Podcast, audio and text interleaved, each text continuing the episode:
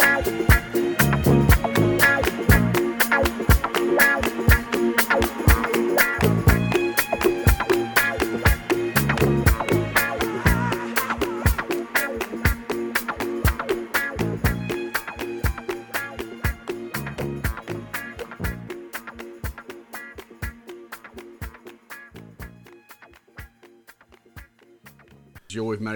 on Soul and Terrain. We've been listening to a bit of funky stuff there. Papa was a Rolling Stone. Before that, I had a stuff. I can't really go into it. It's just, you know, on the list of stuff that I think everyone need to listen to tonight.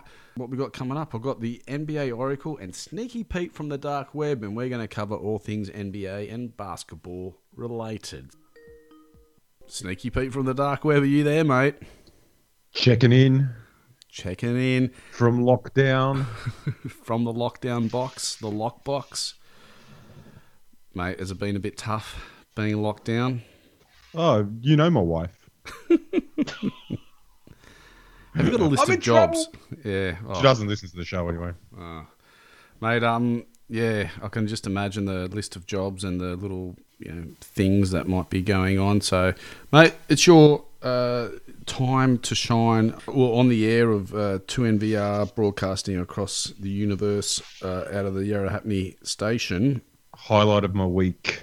via the dark web. So Sneaky Pete from the dark web's with us, and the NBA Oracle on his new and improved internet. Are you there, Oracle? Maddie, how are ya? I'm good, mate. Is it? Is it? How am I coming through? How do I sound? Like the the quality the, the the quality of the internet is no doubt good. It's Oh, possible. good. Possible you've just got a tinny voice in general. Is that Sneaky Pete? Could that be what it is? Well, I've tried to install like an equalizer to his vocal cords, but um, you know he's not up for transhumanism. He wants to go a la natural. Oracle, is there a chance you could take up smoking? Well, look, I, I've got a I've got a scotch right here in front of me. Maybe that'll do the trick. Okay, well let's see how See it goes. how that works. Ma- Maybe Yeah, you- that, hang on. I'm going to call a flag on the play. I, I think I've noticed what's wrong with you two. Uh-oh. You guys are a bunch of drunks. Oh, come Like, on. Ma- That's what's Matty's wrong. drinking his wine, vino, up there in Nambucca. The classy, Nambucca isn't natural, the Nambucca Natural's got his vino, Mm. got his Pinot Noir. No, it's a cab sav. uh, sa- you're on thanks, mate. It's a cab malt sav. Cab Hey, sav. single malts. I can't afford that. I'm on my hundred pipers here. Mate, if you're dropping thirteen hundred on on internet, you're uh, you're drinking I got single nothing malt. left. Sure, There's nothing left, Pete. That's it. That's all I've got. That's all the money. That's everything. Mm. Hopefully, it's made a difference. We'll see. Uh, there's still more to come. O- You know, I'm Oracle, putting video out. You know, as the listeners keep increasing, and you know the buzz starts hitting the webs out there. Oracle, You know, I, Oracle, I'll cut you off there, mate. Even thirteen hundred dollar internet is still not helping your modulation issue that you're having. So I'm going to give you a chance to see what you can do about it, and I'm going to move on to Sneaky Pete from the dark web, Mister Reliable, the deep dulcet tones of the of the man at the other end, uh, Sneaky Pete, uh, the man I can rely upon. It's been a pretty big week in terms of what's going on in the world, but in the NBA, it's been a little bit quiet. Uh, we decided that we are going to have a listen to a few little shows, uh, the Luke Longley story and the Malice in the Palace. Did you get a chance to do that for starters? And second, was there anything else that caught you on the NBA that's sort of this week, or, or was it a bit quiet for you too? it's a bit quiet. The the summer league's still going on, which, as I said last week, I'm not uh, not really that keen on. But I did my homework. I watched both my viewing assignments. Did you take notes? Um, no, Mental notes? not at all. One thing I'll, I will mention out of the summer league, I, I I know the uh, Oracle's been pretty uh, watching it pretty tightly. Did you know that um, Maxey, Mister Mister Seventy Sixer, has scored fifty two points, averaging twenty six per game? He's kind of the forgotten man of the 76ers. He um, no one really talks about him too much He, he doesn't have a lot of competition there for. in Um, scorers. no, I mean No. the Celtics played in, um, and Maxey wasn't there. I think we beat his by I don't know forty points or something like that. So, you know, if he's the only guy out there scoring, well, he should be getting a 25 points. He should, and I think by all reports, he did have a very, very good um, summer league, and that's what they wanted to see. Can I say this, Oracle? Um, obviously, beating the, the drum for the Celtics. The thing I've heard about the Celtics is essentially uh, they've been playing their second best team, uh, their their basic the bench unit as their summer league team, and have been carving up. Are you are you happy with that strategy? Give them a little bit of confidence for next year. Is that what it's about? Well, look, we had you know we had two guys playing that didn't get their summer league experience last year. You know, they went straight from college to um, to the NBA, and so I thought it was important that they had a bit of a run just to see what they could do. And, and those guys really did dominate. You know, and then we brought in so a couple of guys on two way contracts who wanted to have a look at and everything, and they've performed really well. So the back end of the roster is looking a lot better than it did last year when we had guys like Semi Ojeleye and Tacko Fall and guys that really couldn't contribute much. Now we seem to have, I think, from you know, player maybe eight to fifteen. I think we might be the uh, the deepest squad in the NBA. How about that? Really, I've heard people say that about Atlanta as well. Yeah. So look, we're right up there. And Well, um, Marcus Smart signed on again today. Hundred Yeah, that was that was big news because um, you know I've said all along that the strategy was to get Bradley Beal, and by Smart doing that and getting that contract, well, we can't get max deal um, in on a salary cap thing. Like I mean, could be used in a trade, uh, but you know I'm happy for Marcus Smart. He's the heart and soul of the team. He's the guy that uh, you want in the trenches. He's the leader, and um, I'm happy he got his payday. So it'll mean that we can't do what I was saying before, but you know, like the way things go, like Marcus Smart could be used in the deal. It's a it's a fair deal. It's a deal that other teams might want to have. You know, so um, I think it was a good move for um, the locker room. You know, for getting um, yeah. you know all those guys feeling like they battle hard and they've got their pay and they deserve it. You know, I think if they if they shafted him, um, that would have been a bad look for the Celtics. So, what did it end up being a year a- annual salary? It's under 20. It's like 18 or 19. Yeah, or something seven, like uh, 77 over four. Yeah. Okay. Uh, so, are you giving up on Bradley Beal, or you still think there's a glimmer of hope there? Well, look, if if Smart has a bad year and uh, his contract is uh, something that teams don't want, then it won't work. But if he plays well, um, you know, Celtics could keep him and you know keep him part of the team. Well, they could make some other moves, but you're not going to have Tatum, Brown, Beal, and Smart. So you can't have all four. Uh, but I, I think it was a good move for morale. And if he plays well, and the Celtics think that Bradley Beal is the way they want to go, well, um, then Marcus Smart can get his money at another club. You know. So, so Um, sneaky, sneaky. We talked last week about what the top teams do and what the not so top teams do. Is making everyone feel good by uh, paying someone uh, like Marcus Smart this type of money. Is that something the top teams do in your experience or history or, or knowledge of the game? I'm a little confused about this one. Okay. Um, it's a bit of a commitment if your plan was getting Beal, and as Oracle said, you can um, use him as part of a trade, but you don't want him to do a Ben Simmons on on the Celtics and have a dog year because his trade value will drop through the floor, I don't especially think on that contract. I don't think he will stop trying. Uh, the question. I'm will not the be- biggest fan of Marcus Smart. I You're think he's a, I think he's a brain explosion waiting to happen. he's got a completely different role this year though because you know when they first brought him in you had um, Isaiah Thomas that was the, the ball handler and point guard and then you had Kyrie Irving and then you went straight from him to um, Kemba and so now Smart is the undisputed you know starting point guard and he's got a guy like Schroeder you know who if he's not doing the job is going to take the job and if he plays more of that distributor role, um, I think it can work. if he's coming off the bench where he feels like he's got a score and everything like that, that's when he sort of gets into a bit of trouble and has those brain explosions. But you know, he's got a new coach. The coach says he wants the ball in his hands to make the decisions, and if he plays his role right, it could really work out. So, So what are you saying that what is the the C's um, starting lineup next year?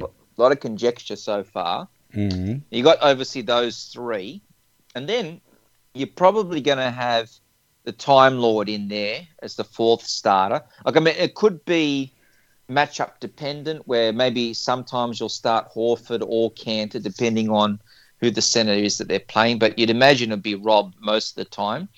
Now that other spot um, could go a number of ways. You could have Aaron Nesmith, who's been playing really, really well. And in, uh, in summer think- league or in actual NBA? no, he, he he was getting a lot of minutes in the NBA, and he's he's a great shooter and really good defender. Mm. He he might be the guy, but then they could also go the direction of maybe Peyton Pritchard, or they might go the direction of um, maybe uh, Richardson. You know, the guy that played at um, at the Sixers. They might try him. So, Um, wh- where would Pey- Peyton Pritchard be playing in that starting lineup? Be a Well, he- shooting guard. Yeah, he'd be uh, him and Smart would be together, and both of them will you know be the ball handlers there. Yeah. Um, You know, he Uh, was considered to be the best player in summer league for while he was there. And you know, you know what he did? He went to a pro am, you know, Isaiah Thomas Mm. style. And he scored 92 points. He scored 11 more than um, Isaiah did. He So wanted to up, one up him, Yeah, everyone up him. was thinking Isaiah. Say, hey, I got more than him. So he went and got 92 points in his pro am. Um, so he, he's been sensational, and he's developed. You can see his game has already So- evolved quite a bit since last year. So when Pete, uh, you laid down the knowledge on us, us that a pro am is the pros playing with amateurs. Was he Yep. the only pl- pro playing with a bunch of amateurs? Maybe that I don't know might have been Yeah. living at some sort of aged care facility or some. Sort You're of, right. Yeah. It was it it was pretty similar to that. There was it was high school kids and college kids, Right. and and uh, Peyton Pritchard is one of the top players to come out of Oregon, Okay. and so it was sort of like a it was like his pro am. It was like dedicated to him, you know. So the whole game was built around him playing, and I think he shot something like I don't know, sixty shots or something in the game, you know. Sounds to me a bit like uh, Globetrotters versus the Generals. Yeah, come on, yeah, a bit like that. it's fixed. The home hometown boy Peyton That's Pritchard. right. Let's let him get ninety one. Yeah, You know, it's yeah. got me thinking So- about Simon. Th- This uh, reminds me of some of the stories you used to tell uh, as a primary school teacher, Mm. um, playing against a bunch of year four kids when you were racking up Oh, big, yes. big numbers. You know, scoring forty points against a bunch of uh, ten year his olds. couldn't stop me. They could not stop you. They were double teaming you, and you're Yeah. just um, backing them down and just. Too big, too strong, Yeah. too fast. Yeah. Is that the sort of theory Pritchard had? Look, I don't know, but it, you know, the way it was sort of um, done in the media was that Pritchard, you know, had to leave the summer league team because of a prior commitment, Engage, a prior yeah, saw that. engagement. Yeah. So you're thinking, oh, okay, well, maybe a wedding or whatever. Yeah. And it's just no, he's got his own pro am. Yeah, yeah, okay. Um, but he and he might not play in the final. So the Celtics made it to the final there.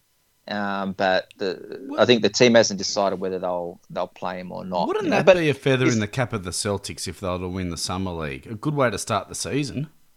Yeah, well, you know what? A lot of people have written us off already. Wouldn't that be Including a slap in the face to all those guys? You know? Yeah, What a slap in the face, you know? You thought we're done. Check this out. You yeah, Know? 92 point hero comes back to win the final. yeah. It's it's like Pete when um, the Warriors won the sevens uh, in the rugby league that time, and we all thought that they were going to be a shoe in to win the grand final after that. they Um, didn't make the eight. uh, anything jump out to you from summer league? Uh, Oracle, uh, Sneaky Pete's already said that he hasn't really been um, enough. too interested in it. He's been uh, recharging the batteries. Yeah, well, you know what? I've seen a lot of very talented players. I can't believe the skill that I can see out of these guys that are fringe NBA players that are doing all these step backs and all these Mm. behind the back things that everyone can shoot. It's it's really phenomenal. Um, and I don't know why they're that good. I, I got one theory, and that is because um, players can learn so much from the internet and you know Mhm. studying at home. I've even heard of a thing where you can buy where there's like a, a basketball where they put a little a tracker in it, and then you're doing your your workouts with your your dribbling, and it's assessing your dribbling. You know, you got it up on the TV or whatever. It's like a toy, and you, you're getting like a dribbling workout and stuff as a kid. And I think all this sort of YouTube and, and these sorts of things are now starting to take effect where these young guys are now coming through with all these skills. So, gosh, when I look at some of these guys that have been drafted, there's so many guys that look like they could be something special. So That's what that's what stands out to me. my theory on that would be that uh, maybe when Jordan uh, was it, everyone wanted to do Jordan's moves, and then everyone Yep. wanted to do Kobe's moves. A lot of this step back stuff is surely just a response to what's getting buckets in the game right now. I also wonder if uh, these guys are basically just drilling the hell out of uh, these certain mm, skills and abilities, and I wouldn't say they're one trick ponies, but they can master a few elements of the game. And Summer League doesn't show your deficiencies as much when you're That's playing right. against the best players. So Oh yeah. I think some of it's that. The other thing that makes me wonder is uh, I think the effort going into new talent prior to entering the NBA, like the the, the coaching they get pre NBA, the NBA readiness uh, that the uh, their leadership teams that are looking after these young guys coming through is making them more NBA ready than ever. It's more professional. Mm. It's more well done, and it also makes me wonder about with all the leagues going around, and, and you hear about these guys that go off and play in China or Australia or whatever, and then they can come back into the NBA and be something. It actually makes me wonder if the worth of an average role player is going to be less, and because there's the, an average role player is going to be more common, someone who has that ability. So that's so I'm thinking shorter contracts, lower contracts, and it makes me wonder if in the the next um, agreement with the um, Players Association, if that comes into play somehow, because there's more people, I think, with the skills and ability to fulfill those roles, and you know, it's not a. It, I think the money should be going to the premium players that can do something a little bit better. So maybe the mid-level exemption um, is higher and the minimum is lower. I don't know. It's just something that I thought about. What do you reckon about that, Oracle? Gee, that's very deep, Matt. All those things that Too you deep? covered there. Yeah. Um, I think I think yeah, you're right. Um, About all of it? uh, well, yeah, pretty much. I think you, you missed a couple of things. Okay. Um, but I, I think in on the whole, you're right in that there is more and more talent out there in the world, and um, the the players that are coming in can do more. So you don't have your typical three and D guys because now you want your three and D to also be able to put the ball on the ground Yeah. and pass it or or get around their man and see if they can drive it and things Yes. like that the requirements for a skilled player is just getting higher and higher. And like one example I'll give is that Celtics signed this guy um, to a two-way deal, and a two-way deal these days you can play as many games as you want, and um, you know it's basically like having another um, another guy to your roster.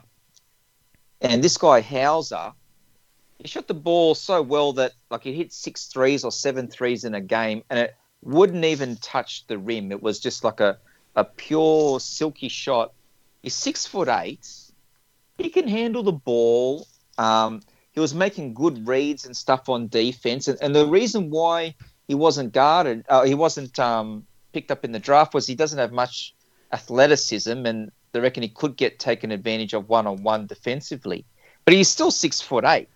Um, and you think a guy like that who's undrafted, um, it just goes to show just like how many great players are coming into the league every single year. So I'm just excited for where it's all headed. I know that we're going to have the African kids coming through in the next few years as well, which will, you know, just take it to a whole new level again. Um, you're looking at a guy like I, I watched a game of Bol Bol play. Mm. He's a guy that can do just about everything, but he can't find a role on his team, you know. And um, it's strange, like a guy like that. Gosh, if uh, you know, t- go back, you know, 15 years, he'd be he'd be an all star, I reckon. Well, you know, 15 years or whatever, you think of someone like Tim Thomas getting like a max deal Yeah. on, on what could be. Surely someone would have thrown a huge amount of money at, at a Bol Bol coming through in that period. have you had much of a look at him in this summer league with all his minutes? Have you seen what he can do? There's a lot he can do. I think his main problem is attitude at the end of the day.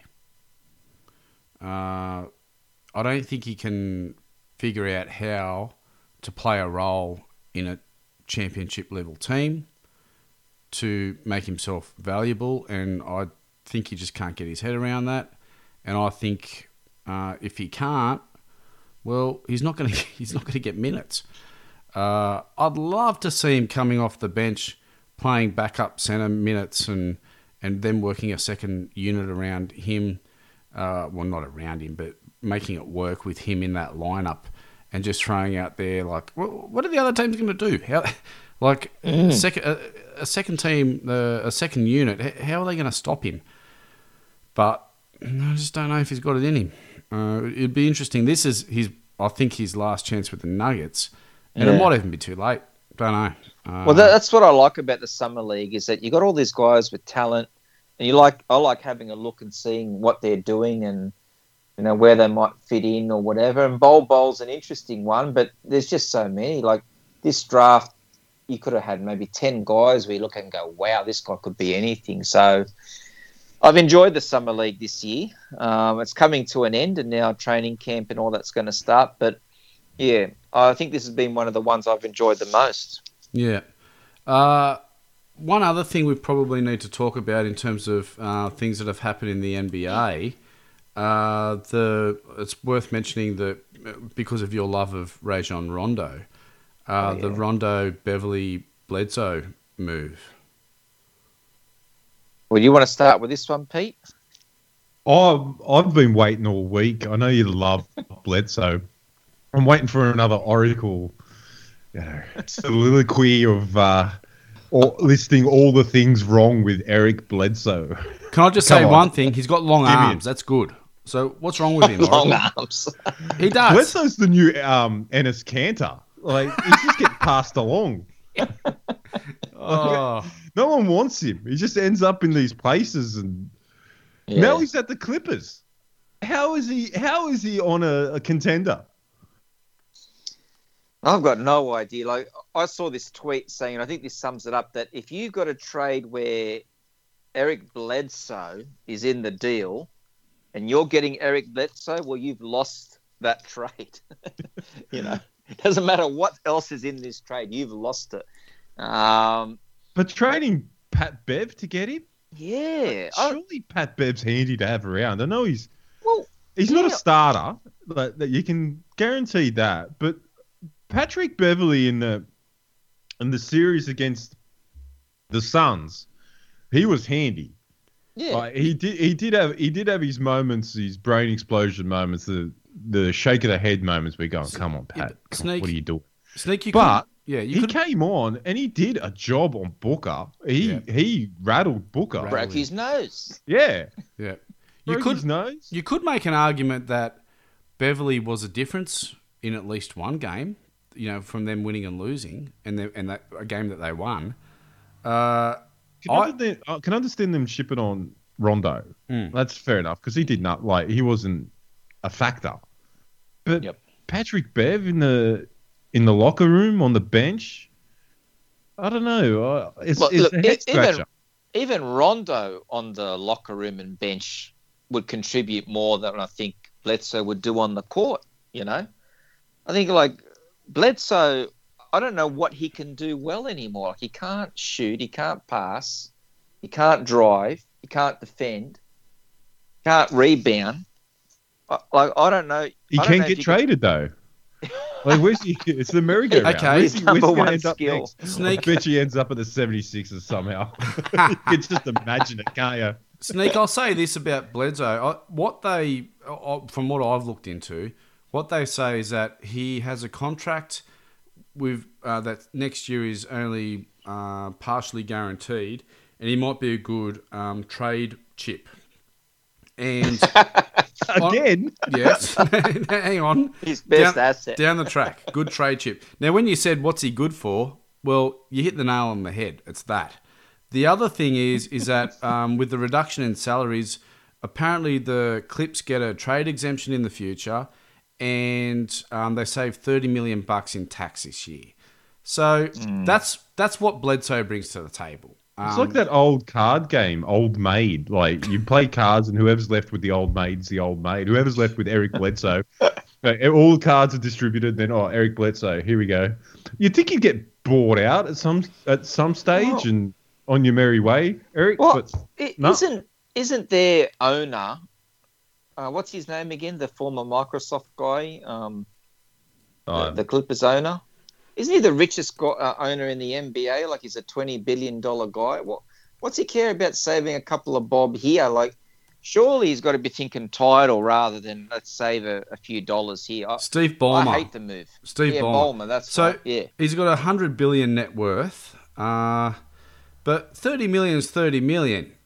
Uh, the other Yeah. question, the other question is, you know, you're thinking um, they're bringing in Bledsoe. I, actually think that what they've lost in Rondo, like you think of the okay, let's just call it thirty grand and a future trade exemption. Some people are saying, oh, gives them um, an opportunity in the future to do something more. They're not so sort of stuck in in their roster, and it gives them options in the future. Okay, this year, let's just say they're writing it off Oracle. Okay, that you know that that Kawhi is out. It's a write-off year. They're going to save thirty million bucks.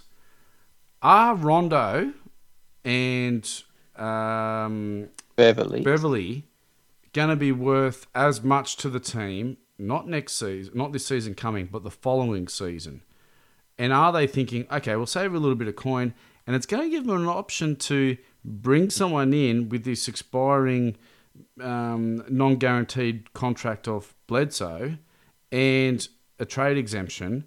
Is that maybe where they're aiming at? Is okay, we can retool a little bit for Well, the following season, and maybe it's a savvy move. Yeah, you know when we were talking about Marcus Smart beating the heart, the heart and soul of the team. Well, you look at this Clippers team. Well, the guy that gives them the fire is Mm. Beverley, and then it. Rondo's the one that gives them the savvy. Yep. You, Kawhi doesn't say nothing, No. right? Paul George is so you know flippity flop. You don't you don't know what's going on with him.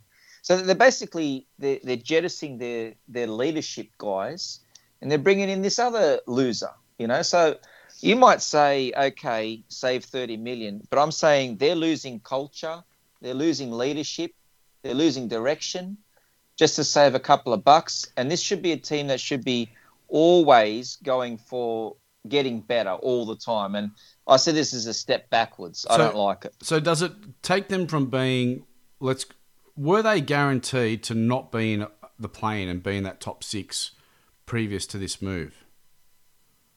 I think that would have been playoff contention. Yeah. So what has it done to that?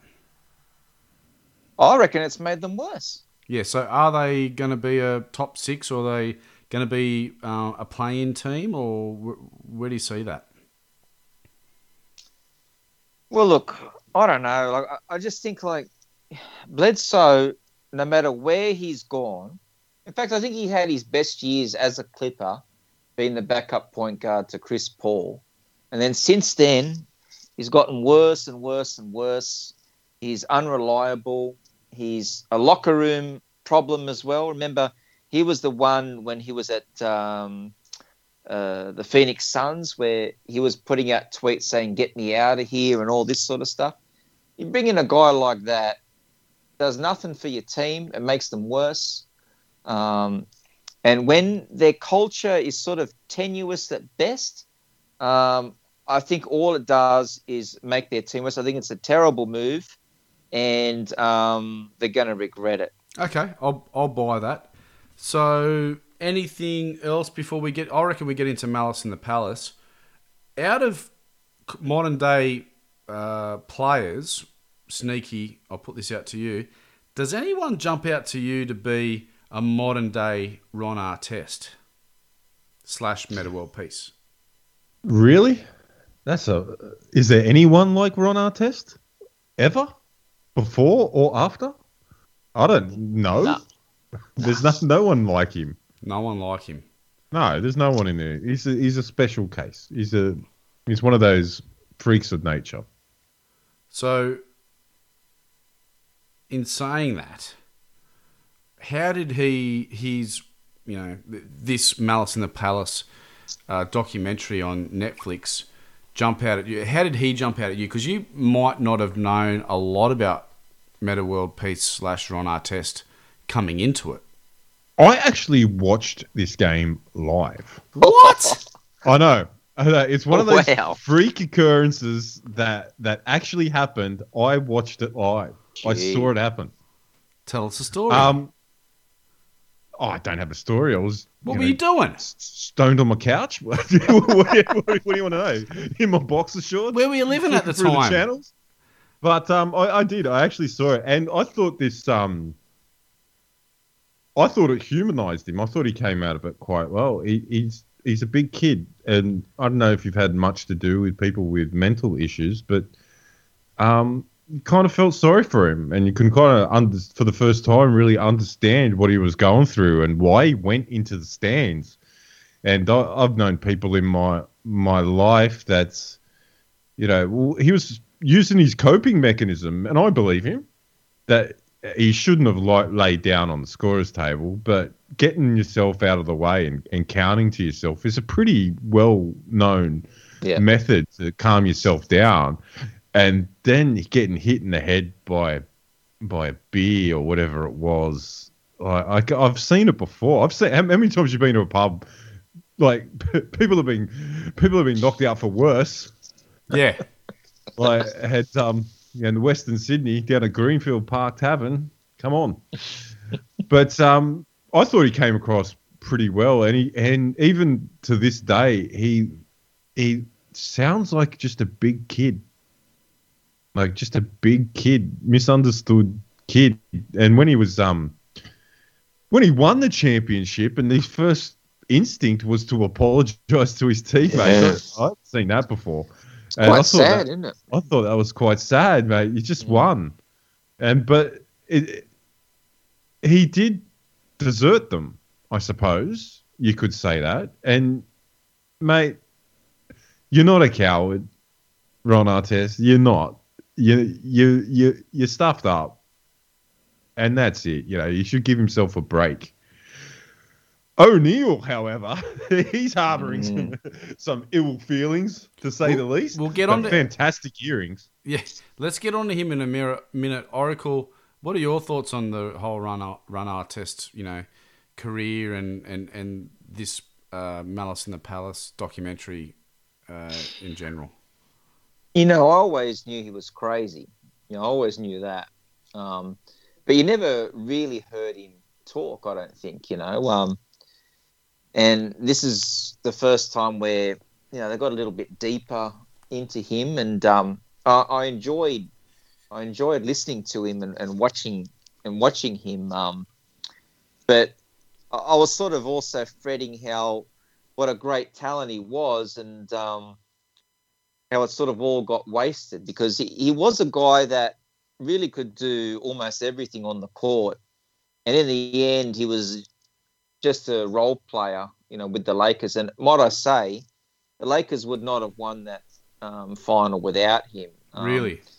he really locked up um, the opposing uh, team's best player. And the thing about him was he hit at the end of the game, that game seven that they won, he hit a number of threes at the end of the game that was sort of unexpected, and they won the game because of him. So, um, you know, he he had a career that probably if he played it through like ten different times, it could have gone in so many different directions. He could have been a superstar.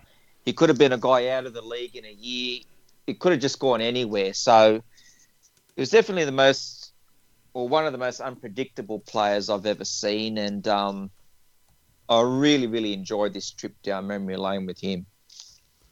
I remember when he was playing for the Bulls um, before all this. And I actually thought that he was, you know, going to be one of the top players back then. Um, and I can't remember. I'm sure that he, when he was playing for Bulls, he, he had like a game where he scored, you know, 40 or 50 points or something like that. And he was unstoppable in that game. Yeah. Uh, and then he ended up getting traded, obviously, and things like that. But I always liked him. I, I do somehow get attracted to the crazies and stuff like that. I sort of find it interesting or whatever. He's, he's definitely like um, a personality. Like when so many players are scripted in everything they say and so robotic with everything. Like it's refreshing to see a guy that's um, a bit more himself, I suppose. Yeah, yeah. And okay, so in terms of you know what he did and jumping onto that whole you know scenario of that guy that threw the thing at him, uh, I don't really have a strong opinion about that. Like you get caught up in the moment, things happen.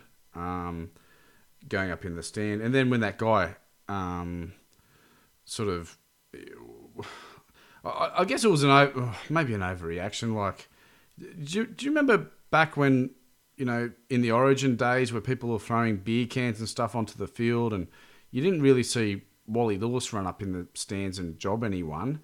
Uh, So to be fair to you know the other side of the story, you know, not being an apologist, it's a pretty dumb thing to do. Um, like someone throws at something at you. Well, well, I think it was a confluence of events. Okay. Like, what I found fascinating about it was that the paces were up. It it's like, and the the rich people had left because because Yeah. there's nothing to do like beating the traffic as you do, and the nosebleed seats all filtered down to the Yeah. to the courtside seats. I didn't know that No. Ah. at, at the time. I didn't know that that's what what caused it. And three police. Oh, That's crazy. how- Yeah. Crazy. You think of a the police state we're living in under here in here in New South Wales, yes, and think of it as when they, there's talent worth multi tens of millions of dollars on the court, and there's three cops, Yeah. and one of them doesn't know who Reggie Miller is. yeah, You're joking? and and not and also that these teams had such a big rivalry as well you know and i didn't know about that too that you know they had that playoff series the year before and this was the game that they both circled and all that and then you hmm. got ben wallace who had a personal tragedy you know not long before this game as well like there was so many Yeah. things So it was like it was like fate. yeah it, it was the, the confluence of events kind of meant this to happen. And it's one of those things that's terrible when it was happening, but it makes sport and life interesting. You know, and watching that again, as I was watching, and I've seen this a number of times now, but just watching it again, I was still thinking, I was still spinning out, thinking, I can't believe what I'm seeing. You know, Yeah. And what about um that little nugget that Tinsley told Artest, go get your Oh. foul now? Yeah. oh, no. They weren't interviewing him, were they? yeah. What was that all about? Well, because um, like th- th- obviously kept Artest on a leash to win the game and get your foul. You know, go a bit hard on one. You've we've won the game, What, what, and was, um, he just did it to the wrong guy. Was he a Wallace was he a veteran, nuts. Simon, who when he said that? The Tinsley guy? Do you remember? Yeah, he was. He was a high draft pick, and you know, could have been a good player, but ended up having a bit of a weight battle and stuff like that. You know, Mm. um, but he was an old head. So bad advice. You know, the other thing that jumped out to me is when he was talking about, oh, when Reggie was talking to me, I wasn't listening to him and, and whatnot, and it, and it actually made me wonder about um, Reggie's. Uh, Re- Reggie Well, talking how he feels when Reggie talks on commentary. I kind of tune out as well. Uh, I'll, I'll say to the Oracle, Pete, that um, I never really liked Reggie, and and it, first off, I said I wonder if Reggie um, was the back then the the version of um, Chris Paul, and Simon and Simon said no, no, no, no, and then I said, oh, oh maybe Dame Lillard, you know, never won a uh, a, championship, great shooter, um, but you know, never won anything. And it makes me wonder about Reggie. Like he talks, he, he talks it up that he was the greatest shooter in the the NBA has seen. Still holds that. Um, I don't know if he's actually called out that Curry is better than him, but I think he has. has he? Okay, well, Yeah. it, was, it must have only been recently. I never liked him because he was always kicking his feet out for fouls, and and that I'm not attracted to that at all. A pen, a foul puller. I thought it was because he was so skinny. Like he hates skinny blokes. And he also looks a bit like that guy from Deep Space Nine. That's right. Yeah, Um, the Ferengi. yeah. Uh, that- but that that that all culminates into me not really liking him. But if you're a if you want to say aging superstar with some young hotheads on your team, surely he has to get more involved into mentoring these guys um, you know into the ways of the world and, and being better people and better players does he take any responsibility in that at all What, what's he going to do with Ron Artest? The guy needs like medical help. It's not, you know, the words of some NBA veteran that's going to steer him the right direction. So, and then you bring in Stephen Jackson, another crazy, right? And what I say, Stephen Jackson, I thought came off great in this doco. yeah I, I, I got a lot of respect for him now. Never apologise. That's a good way to live your life. Stood up for my mates. That's it. You know. what, That's what makes I you did. say Stephen uh, Jackson's crazy Oh, there's plenty of instances where through his career, and they even said in the doco that um, Donnie Walsh, the the president who brought him in, said, you know, he had the talent, but having these mix of him and Jermaine O'Neal and Ron Artest was, you know, um, very volatile, and um, and that sort of just goes to show, you know, getting guys like that, you like Reggie Miller. I don't think a guy like in his 18th season while he's on the bench injured, I don't think he's going to have much influence there. yeah, maybe not know. while he's on the bench bench um, injured but you know the lead up to that the you know since they come to the club question if they were playing for the Bulls in the Jordan era would the same thing have happened Well, I guess we can talk a little bit about MJ when we get to Luke Longley, Yeah. but uh, MJ was a different kind of leader, wasn't he? There's no way those guys would have got away with acting like that with MJ. What about Larry Bird? If he was, you know, the Yeah, but you're talking about guys who are like the greatest guys in the league. Those guys have a lot of weight in what they say. Reggie Miller's a guy that never won a title. Hmm. He's still considered a very good player, but he's not like a, a legend type of guy like these guys are. you know? Okay, so he wasn't up to his role, is what you're saying that he could have done better, but he just wasn't up to it. Just throwing it out there. Uh, I think they rolled the dice by getting some berserkers and coupling them with Reggie Miller, and it almost worked. Yeah, yeah. Okay. So let's get on to Jermaine O'Neal. Oracle, I said to you, he sort of stood out to me as a whinger. Yeah, look, um, there was a lot of talk about him. Gee, he could have been a superstar, could have been one of the all-time greats. Yep. If it wasn't I never this, saw that. Like Mm. he, remember, he took a long time to be even a player in the NBA. He he was on the bench at uh, Portland for almost like six years or something before he, he he went to Indiana. They glossed over that. I know, and then after that, um, he just had like a really an injury injury riddled career after that. Like he played for the Celtics, he was a journeyman, and he just got injured all the time. The one thing I will say, when he was fit, like he had all the skills, Mm. right? I mean, he had you know strength, speed, he could shoot, he could block shots, athleticism. He had all that, but you know, if you're only giving us that for maybe two or three seasons in your whole career, Yeah. um, there's a lot of guys that have done that. Yeah, and and the, he, he was sort of like had this bitter um, recollection, and you know, oh, Ron Artest left me, and and you know what could have been, and this and It's that. always like he's blaming Ron Artest for his um, shortcomings. a little bit, like Yeah, Artest and Jackson went off and got their ring. Uh, you know, uh, is it really Jermaine O'Neal to say, oh well, if it wasn't for those two blokes, I would have got one. You well, know? well, look at look at Ayton this year, right? Mm. Like everyone's saying, oh, great year for Ayton. Well, what was it last year when he did like twenty odd games for taking a banned substance and everything like that? You know, oh, I like players that. players can turn it around if they play well. No one cares, you know. And the thing is with Jermaine O'Neal, he never played well again.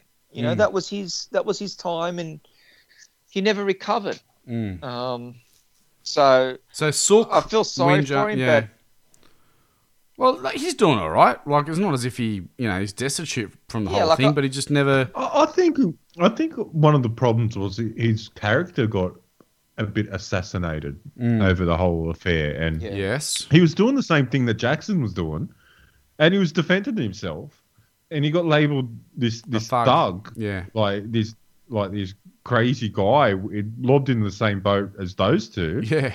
yeah, Guilt And, by like, I've- I've association. acted crazy on the football field. Yeah. I- you know, and sometimes the heat of the moment gets you, and he did nothing really that wrong. Well, th- but that one where he ran across the court and like launched a punch at some guy and he missed. I think that's the thing, like that stuck in people's heads, like from that Mm. as one of the defining point. Like you had Ron Artest getting up from the ground, you know, from the table. You had Stephen Jackson's in the stands, like right next to Ron Artest, and then you got out of nowhere Jermaine O'Neal running across to try and you know do a, a you know one of those Superman punches or whatever on somebody, and that stuck.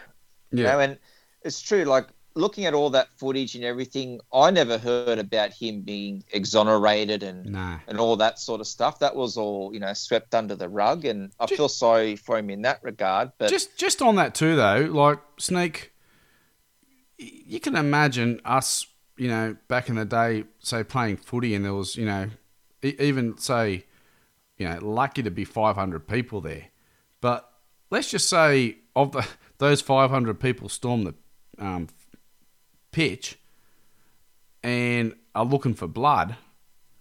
I don't think you're thinking, oh, what's this going to do to my uh, career? What's this going to do to my um, public persona? Like, you might be in that fight or flight mode where you're like, I need to go into berserko mode here to save well, it happened to us. You can ask Jack this. We were playing. Uh, oh, what was the name of that inter-school public school comp? We were playing a game of football against Granville High, Hmm.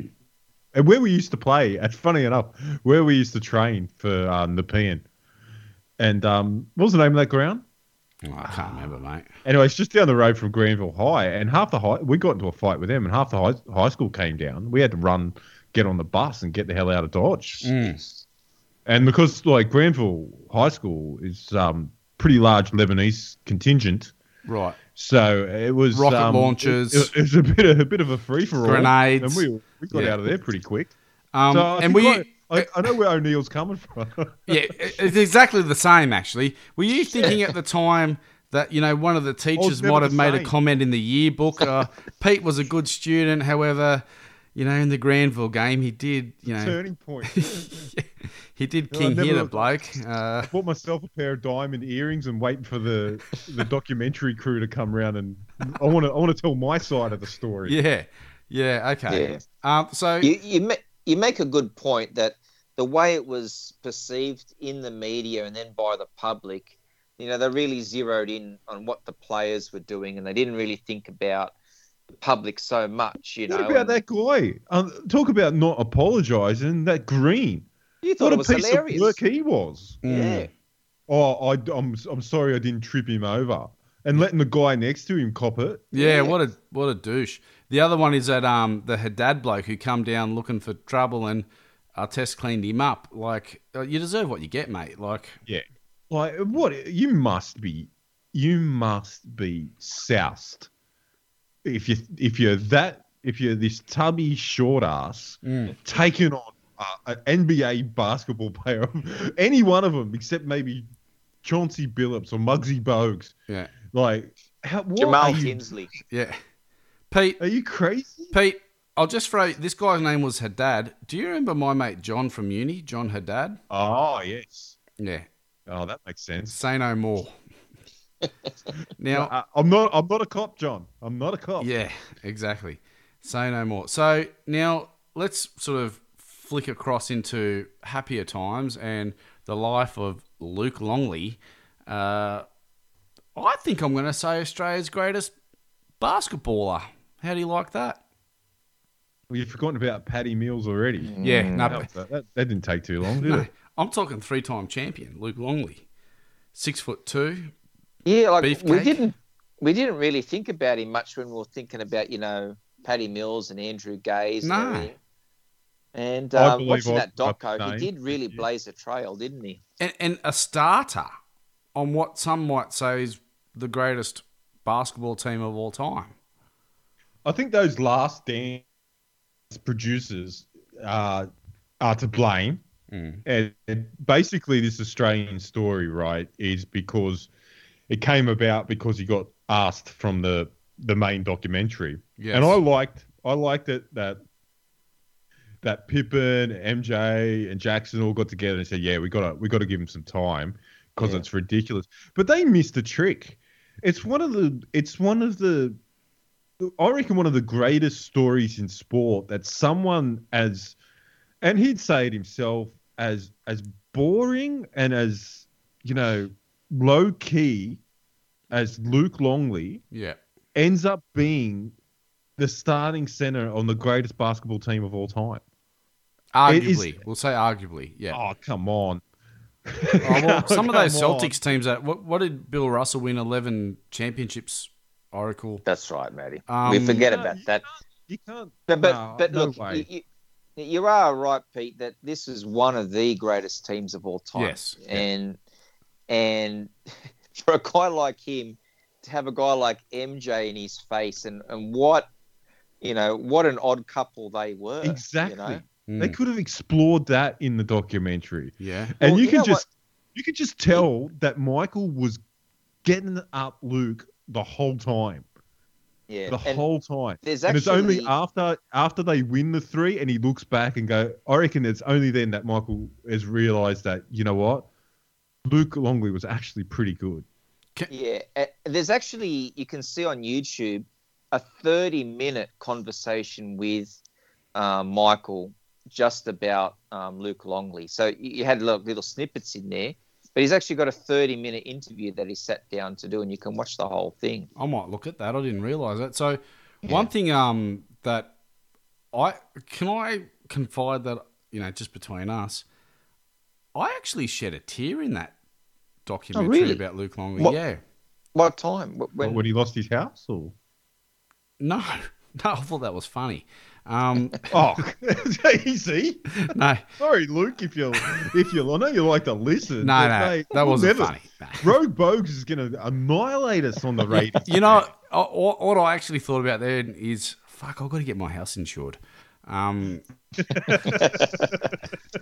but double AMI. yeah, when when I started, when when I actually shed a tear, was at the very end where Jordan said, "You know, if I had my way again, I would take Luke Longley with me in the trenches in that um, for those three years to win those three titles, and I could have that all over again. I'd take him with me." And I He, he and held his own. And- like, he was getting smashed by Shaq, But- at this time Yeah. as well. I think that meant something to Luke too. You know? I think it did because it would have been would have been so hard for him to watch the Last Dance. You could see it in, in, in the Yeah. second part Yeah. of the thing where he was like, "Oh, that's me." He, he's pausing it, you know, like trying to show his daughters and stuff. Uh, yeah, uh, but the the whole thing where Jordan came out and said, "Look, uh, you know, I, I he was, you know, what I wanted and needed on that team, It- and, and I'd do it again." And, and so I looked a little bit into it, and the producers of the um, Last Dance series said it was a purely financial decision not to include the Longley story, just purely financial. And I don't believe that. well, that's what they said. Well, well, look, with Longley, he had the kind of game that was perfect for the Bulls because of the style that they played. So um, they played a, the triangle offense, where Mm. what you do is you get the ball into the post, and then you got wing players that then play off that. And so they get the ball into Luke Longley, and his his best skill on offense was passing, and they'd have guys cutting and moving all around him. He'd get it to the guy, and then on the other side he'd rebound and block shots. So he was he was the guy that they wanted. If they had a guy that scored more, well, then that's less points for Michael. So it, it, he was the perfect guy for that team. It's good to see that um, Scotty Pippen as um, his life after basketball's sent him into a nice career of being a pimp. he's either a pimp or he's from uh, Stoner? He's Rudy from Fat Albert, like impersonator. Has he got the deepest voice Yeah. in, in no, the world? Ben Wallace does. Do you remember Ben Wallace being interviewed? It was like He's talking got a to gig George doing the Clinton. Gil Scott Heron tribute tribute show. Oh, um, yeah, yeah. Scotty Pippen definitely sounded like he was high and wearing sunglasses. Come on, Scotty. You know what I mean? Like, um, Pimping ain't easy.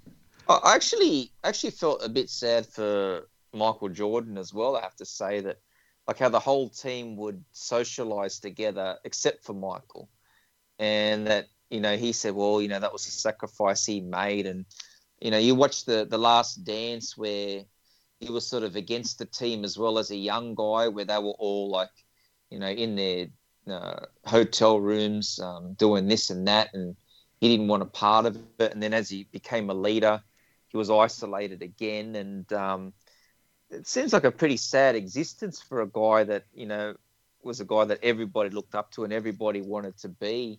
Like all you hear is really sad things about the bloke, and um, you know you, you feel like he, although he achieved a lot of things, and you know maybe the greatest of all time, that he really, I think in a lot of ways didn't enjoy the whole experience of of being a basketballer in, in many ways. You know, So- he didn't have that camaraderie. can you say the same for LeBron? I think LeBron has a different sort of attitude to Michael, doesn't he? He hasn't doesn't have that sort of killer thing that that uh, that Michael does, and he didn't. I mean, Michael sort of stuck with the same team all the way through, whereas LeBron changes as soon as the guy's no good, he gets rid of him. It's a different sort of a, a thing, I suppose. Um, but I, I don't look at LeBron as sort of missing out on anything, you know. Whereas you don't see Michael Jordan happy all that much. Like when he wins a game, he throws his arms up, but then apart from that, he's either, you know, steely focused on something or Yeah, but that could I just think that's what made him the best. that I could be his so, personality It's, too. it's like, his- he's never satisfied, and it's a personality fault, and that he's a genius. Yeah. he never he, he cannot be satisfied unless he's he's winning, and I'm sure he's tortured by it. But Mm. you know, as he's you know lighting cigars with hundred dollar notes, that's that's what happens. He's Mm. not gonna he, to do it to do especially in that last season. Mm. He had to be the biggest prick in the world to get Yeah. to drag this team over the like because because Scotty was busted if you remember like as well at that stage. Like to get to drag them over the line, he had to be a El, El Commandant.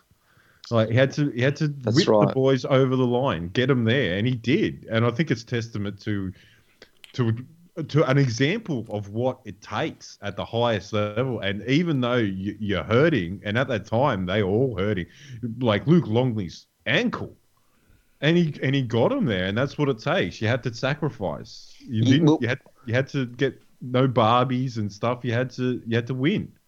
We we made a mention before about his leadership versus Reggie Miller, and has there been a crazier player than Ron Artest? Well, he's got Dennis Rodman on. Dennis team. Rodman, yeah. Oh, know. yes. Yeah. That's right. And so he's got him. And as good as Pippen was, don't forget he had that. Remember that um, time when the last play wasn't called for him, and he wanted that last shot in some game, and he wasn't given it. And this is when Michael Jordan wasn't there, and he refused to come back into the game. Do you remember that story? Yeah. So he- wouldn't have been the easiest guy for Michael either. You know, Yeah. a guy that would have been very temperamental and everything as well. So, you know, Michael did will them to that win, and um, you could see that's why after three years he had to take a break. And Mm. people have said that, oh, well, if he stayed in the league, he would have won eight in a row. But no way. Like Nah. the guy was exhausted after those first Mentally. three, Yeah. and then virtually dead after that second three. Yeah. So the the thing is as well that jumped out at me was Steve Kerr, uh, being Longley's mate and all that sort of stuff.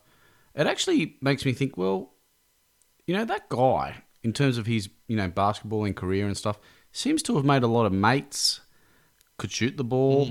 Um, coached you know a great team. Coaches a great team. Uh, there must be something special about him too, as a person. You know, as a bloke. That, that jumped out to me and that's in, in the Longley Yeah. story.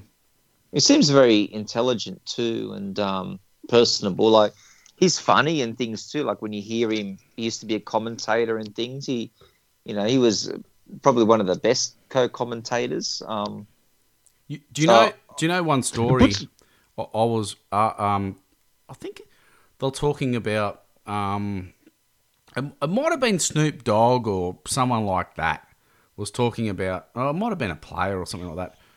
Who it, it it could have been a guy like I think it was John Salley or someone like that who's got his own marijuana um, empire at the moment. Said who rolled the best spliffs in the NBA at the time. It could have even been um, it was someone a big name, Steph Curry or someone like that. They said Steve Kerr.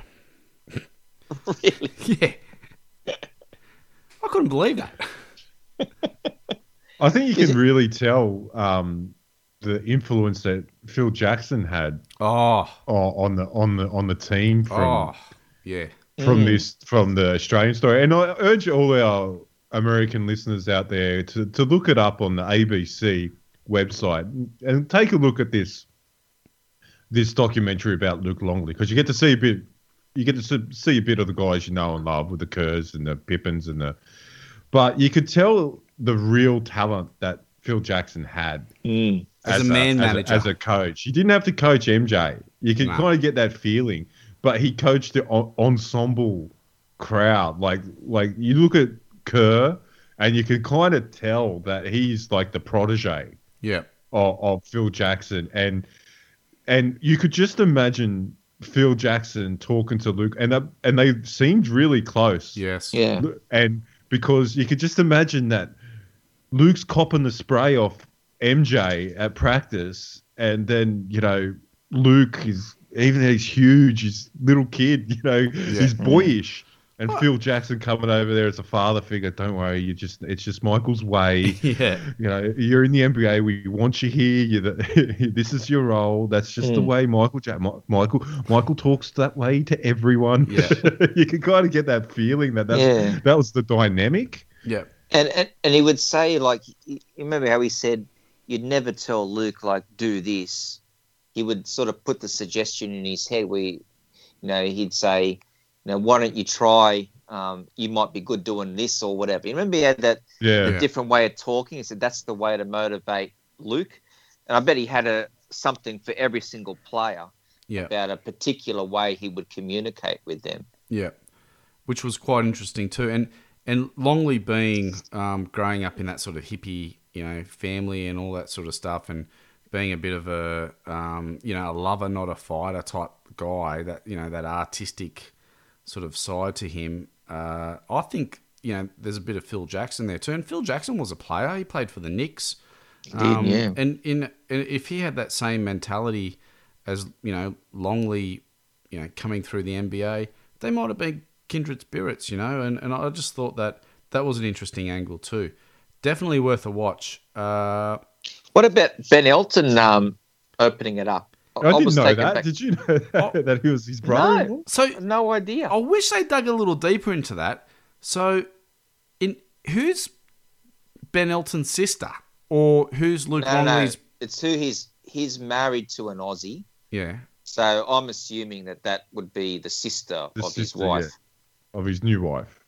Yeah. Oh, right. So so one sister married a um, an NBA superstar, and the Yeah. other sister married a you know a pommy um, Comic comedy legend. you know, you know in that in that last scene of like uh, Longley and the Budgies, like doing backstroke Yeah. in a Western Western Australian Mm. Ocean, weren't you thinking, Jesus, mate, you're doing this every day? What about the sharks? Yeah. Like, it's it's Western Oh, Australia. You always oh, hear oh. about shark attacks over there. I was thinking, wow, I should be living in Western Australia. That's what I was thinking. Well, you know what? What just occurred to me is, could there be an Australian story on Longley's missus and Ben Elton's missus? Like, how do you land a multi-millionaire? You know, like maybe they should about have a that show. Tasmanian bird. They got the Danish um, prince Yeah. in Tasmania. She's from Tasmania. Yeah. There's something Imagine about that. Aussie women, obviously. Uh, don't know what it is. Uh, she, she looked familiar to his wife. I don't know where I've seen her before, She but did. I had that same feeling. you as know, well. you know, what I thought she looked like that that uh, Australian comedian lady Fiona something from. Um, uh, Lachlan or something. yeah, from it? from Darwin or whatever. But yeah, something. Apparently, she's a What the one au- that was on a Hey Hey no. Fiona Yes. McDonald. No, no, no. I don't know. She's what always drunk and talking about she's got seven kids and all this sort of stuff. She- You, I don't know. I don't know what comedy you're looking. No, Nah. her, her, She's the- one of That her doesn't jokes. sound like my idea and of a good Specks. time. She's What- on Spicks and Yeah, Specks. a one of her one of her famous jokes was that she'd get home and she'd um, put the fry pan on and get a bit of butter going and put some onions on and and you know the whole house would start smelling like Mate, that sounds like oniony butter and the kids would come out. Oh, mum, what's for dinner? Nothing. I'm just cooking onion and butter to get you guys out of your room or something like that. It was a, Well, yeah, that's that's great stuff. yeah, exactly. Uh, yeah, Well, so- I liked it. I liked the. I enjoyed um, the Australian story more than I enjoyed uh, Untold Malice at the Palace. To be honest, the other thing that made me think about Sneak and, and Oracle was the way that the Australians do a documentary and tell a story, totally different to the Last Dance and the Malice in the Palace story. Uh, and I thought it was more human. Yeah. how about him not getting his ankle fixed for twenty years, Yeah. Mm. mate?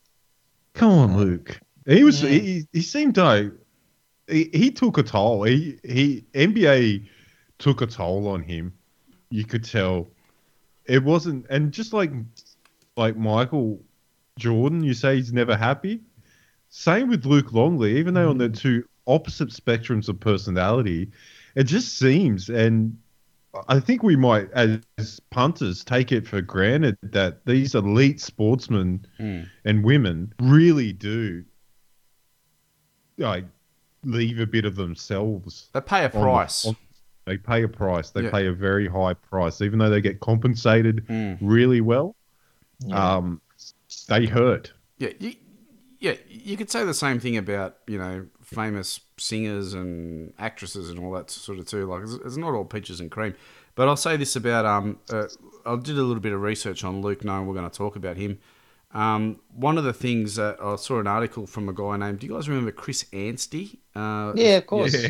Yeah, played for the uh, Melbourne Tigers. Melbourne, yeah. yes, but he also played. Um, Did he play for Dallas? yes, I thought he played for NBA? Seattle. he played for Dallas. And, Dallas for the. Uh, And he and when he went over to play for there, Luke rang him up and said, "Mate, anything you need, I'm here. Here's my number. Um, this is you know some of the things I've learned along the way. You know, maybe listen to this or whatever."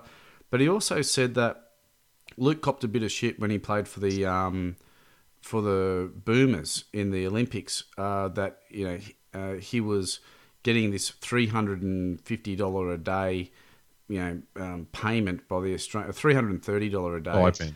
uh, thing to you know uh, that all Olympic athletes got. And Longley copped a bit of shit in the media about it, like why does he need it? Blah blah blah blah blah. And they said that although the NBA NBL players in the Olympic team were covered by insurance, the NBA players weren't. And Luke had to get his own insurance to play for the Boomers, and it cost him twenty grand to buy to pay for insurance to cover himself to play for the Boomers.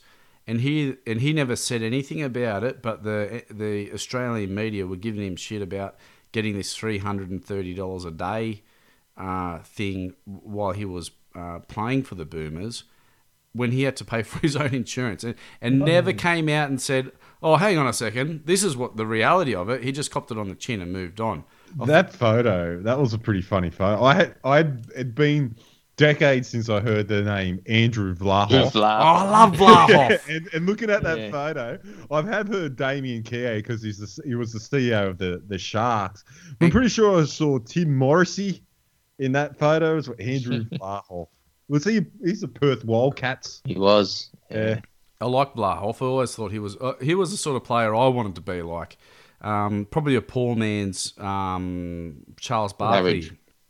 um, the other thing that I looked up about Longley was he's currently suing, well, has recently sued his financial advisor, where he lost a couple of million bucks in a in a um, property development deal over in Perth.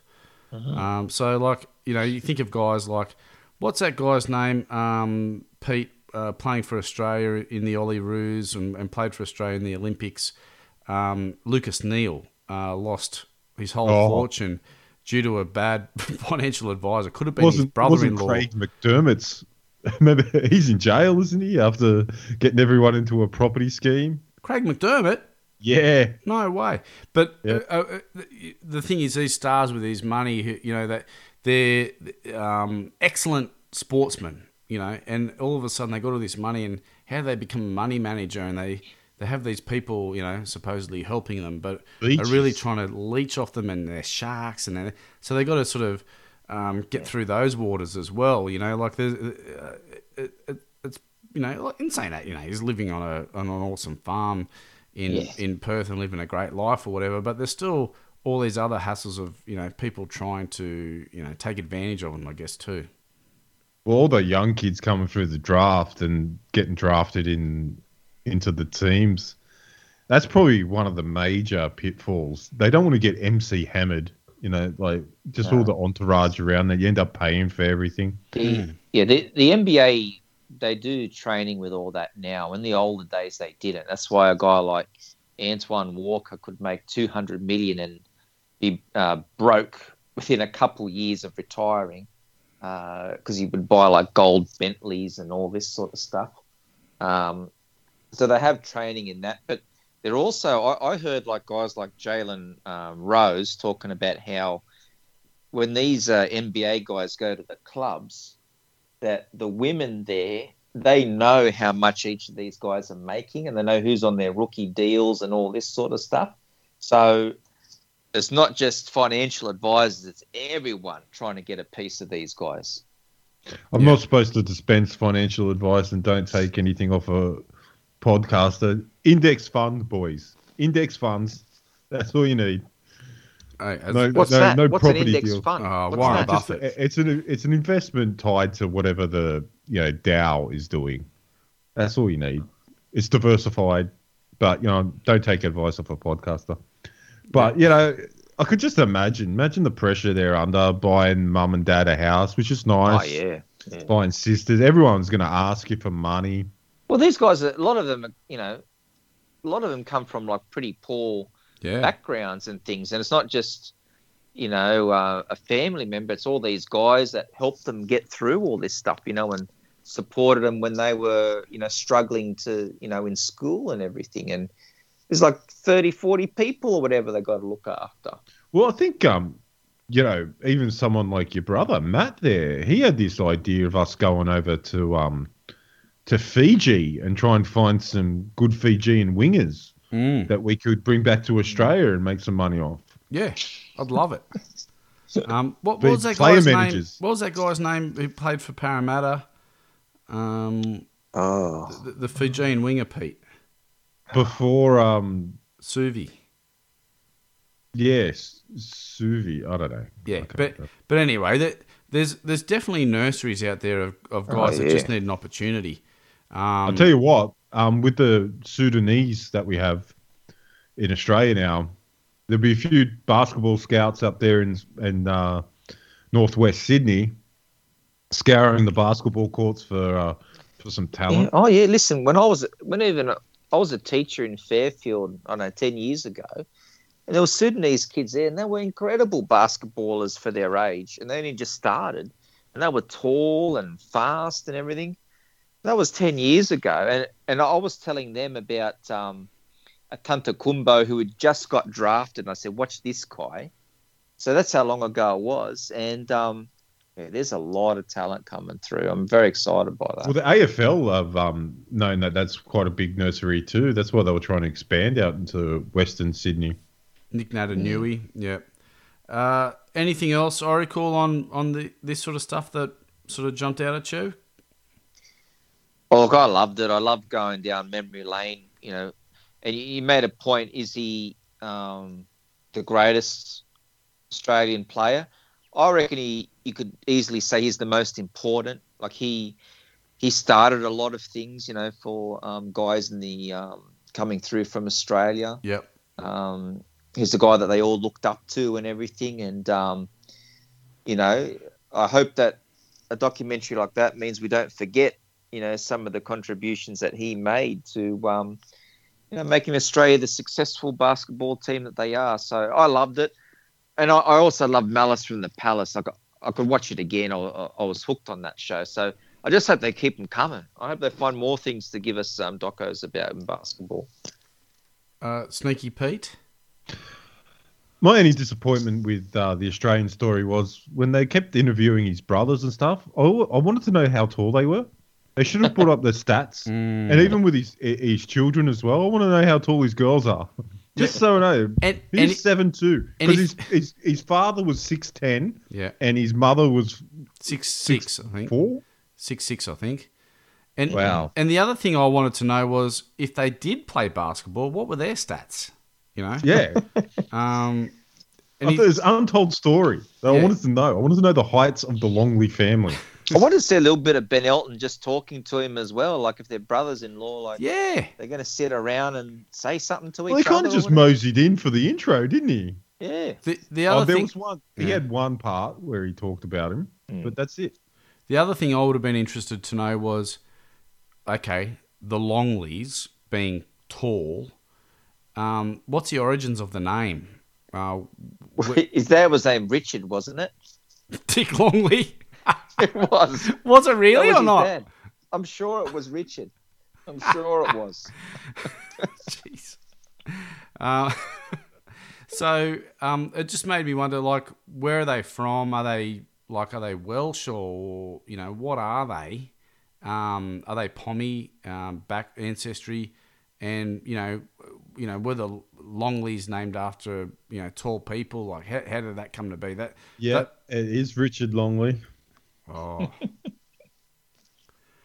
you know, th- that's why he got divorced, I guess. Um,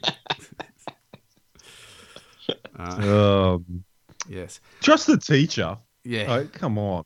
I, did, I That's the didn't first thing I on that. noticed. Did not That's the first up thing on I that. wrote down in my notes. I don't know what you're teaching down there at that school. Mr. LeBrant, your mind's in the gutter. Dick Longley. I'm sure he's heard all the jokes. Um, well, if we're going to go there, I'll just say the other the other thing that came across my um, searching when I did a little bit of research on this story was I looked up Luke Longley and looked up all the um, internet um, news, recent news, and there are two Luke Longleys, believe it or not, and one of them is quite famous in the porn industry.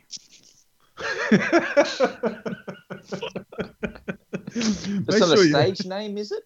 It's not a stage name, Well- you think? I, I just thought, look, I'm, I, that's how I found out about this property deal and the Chris Anstey, Anstey story. And I thought, you know, I just kept looking and looking, and then it's like, hmm, what?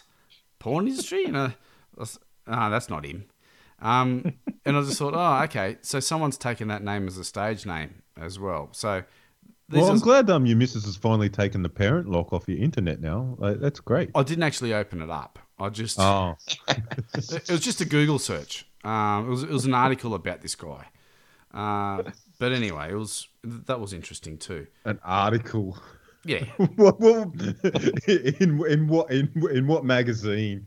In what website? Pulitzer Prize uh, worth article. New York. Times Yeah. profile piece of Luke Longley, the porn star. yeah, it was uh, it was something about that, but it just you know it just made me think. Oh well, there's more to to Luke than just this. Just from a quick search, why Longley wouldn't you seems pick- to come from Ireland. Sorry, What, I was going to say, if you're going to pick a, a name, wouldn't you go his dad's name? Richard. If, if you had, if you had to pick a name, you know.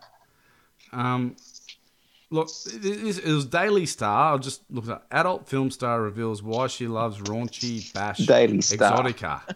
Um, and I know that. Chase paper. and her adult star husband Luke Longley uh, will be available for networking opportunities and meetings in, with other professionals.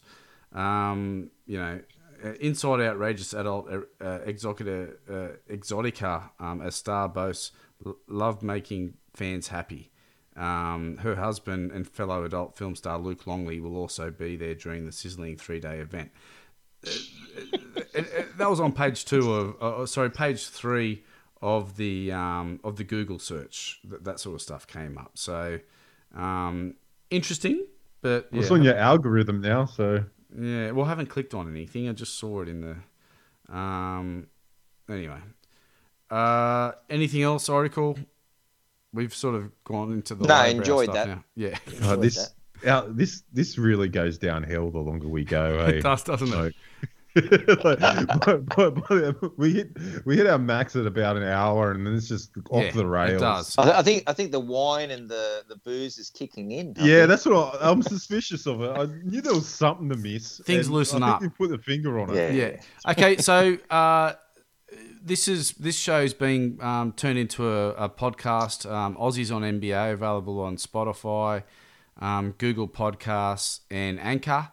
Uh, Sneaky Pete, uh, you putting something together for uh, anyone I'll have something for you next week, boss. Yeah, so Sneaky Pete's going to be putting something together uh, next week. Uh, if people want to get in touch with the show, uh, through what mechanism are you going to use, Sneak? Um, uh, all the usuals. All the usual. So that's coming.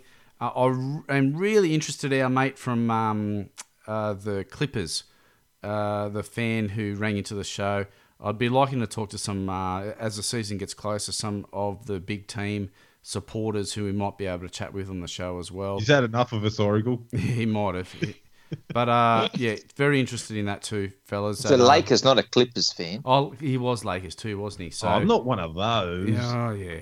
Um, and so yeah, definitely looking forward to you getting in contact with the show through uh, next week. Sneaky will um, start off early in the show and, and tell us about that, uh, how you can get in contact with the show, and uh, we're definitely looking for people uh, with knowledge on teams out time outside of ours uh, area of knowledge. Me being a Nuggets uh, fanatic, the Oracle being a Celtics genius and uh, in-depth uh, uh, provocateur of You should have just stopped at knowledge, man. We just need someone with a bit of knowledge. yeah, and Crazy sneaky, Australians. We don't know shit. and Sneaky Pete um, following the the 76ers uh, to great effect.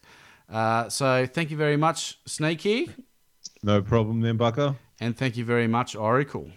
Thank you, Matty. Thank you, Pete. Good night, gentlemen. And uh, what are we going to have coming up? I'm thinking we're going to listen to something uh, a little bit fun. I'm going to go with um, Hit It and Quit It, Funkadelic. Good night.